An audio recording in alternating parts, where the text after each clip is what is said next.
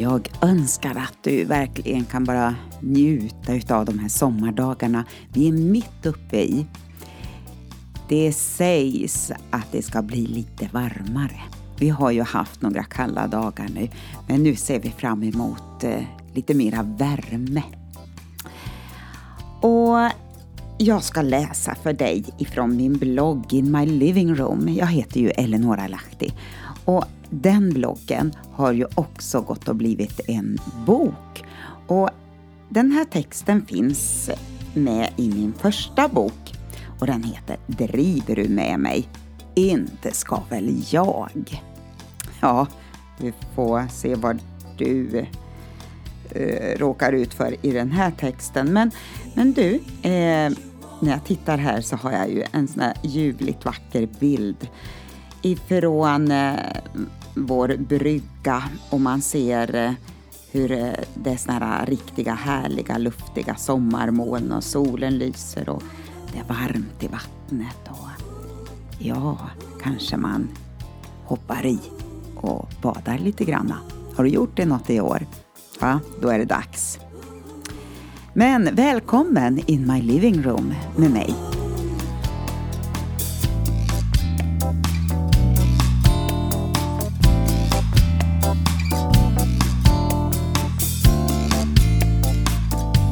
Rullar sommaren på och vi har det lite lätt och lagom i vårt mellanmjölksland. Solen lyser någon gång ibland och fotbolls-VM för oss svenskar engagerar nog mest de eh, mera fotbollsfrälsta just nu efter våra egna förluster. För vem ska vi ha som favorit nu då? Och som sagt var, den här texten skrev jag för några år sedan. Men vi går vidare. Men vi anpassar oss så fint. Paraply, cykelhjälm och solskyddsfaktor 50. Vi som ska vända upp och ner på hela världen. I Apostlagärningarna 17 och 6 så står det Nu är de här också, de som har vänt upp och ner på hela världen. Paulus och Silas. Två personer. Visst fanns det andra också, men de hade gjort stor påverkan i det romerska imperiet och deras lovsånger hade precis öppnat fängelsedörrarna. Wow! Men inte ska väl jag tro att jag är något, duger till något eller att någon bryr sig om mig? Ja, just det. Vi har tagit till oss flera av jantelagarnas tio budord. Inbilla dig inte, tro inte. Hmm. Begreppet det kommer från den norsk-danske författaren Axel Sansemose som skrev i sin roman En flykting korsar sitt spår 1933 om en person som växte upp i byn Jante. Men Jante är också en sammandragning av jag är inte. Hmm, Okej, okay. behöver vi någon som berättar det för oss? Vad vi inte är. När jag gick bibelskola 84-85 använde jag något som heter Troshjälpen. Ibland använder jag den fortfarande. Det är en samling bibelord som bland annat lyfter fram vad jag är i Kristus, vad jag har i Kristus, vad jag äger i Kristus och vad jag kan göra i Kristus. Jag är en ny skapelse. Jag har blivit satt med Kristus. Gud fyller alla mina behov och allt förmår jag i honom som ger mig kraft. Och så vidare. Mm. I vår hjärna surrar en massa tankar som vårt hjärta som eh, längtar och vill ha gemenskap med Gud inte riktigt går med på. Det kan ha lite olika inriktning så att säga genom att förnya våra tankar. Du, genom att förnya våra tankar med vad Gud själv säger om oss blir allt så mycket enklare. Hjärta och hjärna börjar att eh, synka ihop. Och du, läs Guds ord och börja dela ditt vittnesbörd till andra. Du har något att berätta, vet du det? Stort som litet. Allt är värdefullt. Någon behöver höra ifrån dig idag. Nej, men inte ska väl jag, säger du. Nej, just det.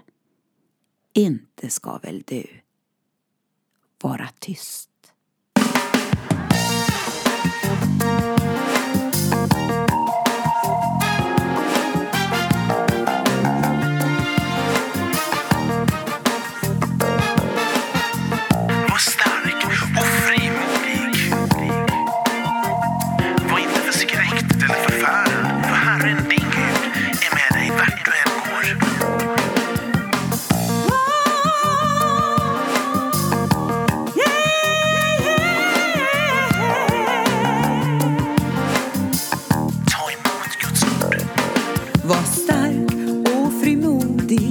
Var inte förskräckt.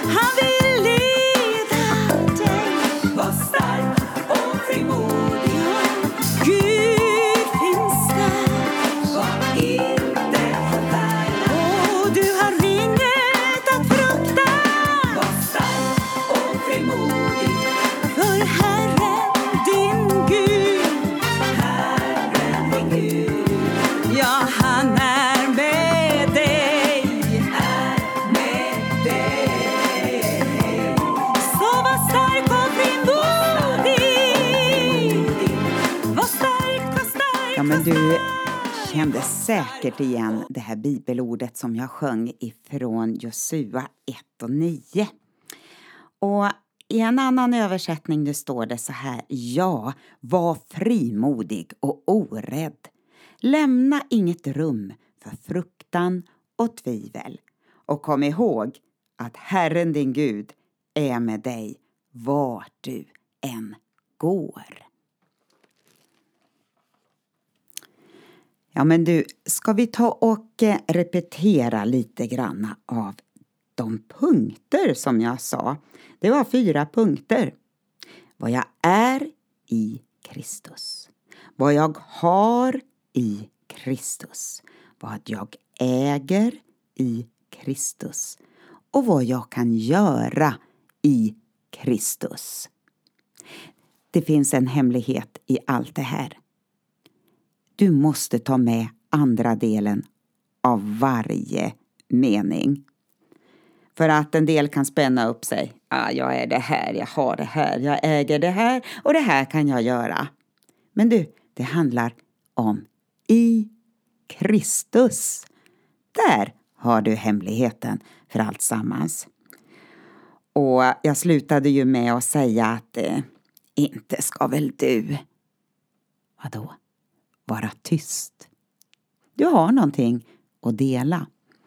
Och i min bok längst ner på sidan har jag skrivit Nothing that you've been through will be wasted. Ingenting utav det som du har gått igenom kommer att vara bortslösat. På något märkligt sätt så vill Gud ge dig en förmåga att använda det till din fördel och till andra människors hjälp. Allt det där trasiga, krångliga, tjafsiga. Du får ställa dig högt upp på det här sophögen eller sopberget och bara proklamera ut en fullständig seger i Kristus. Ja, så du ska väl både det ena och det andra. Ha nu en riktigt härlig, bra dag. Det var en liten hälsning ifrån mig, Eleonora Lahti, in my living room. Välkommen tillbaka. Hej då.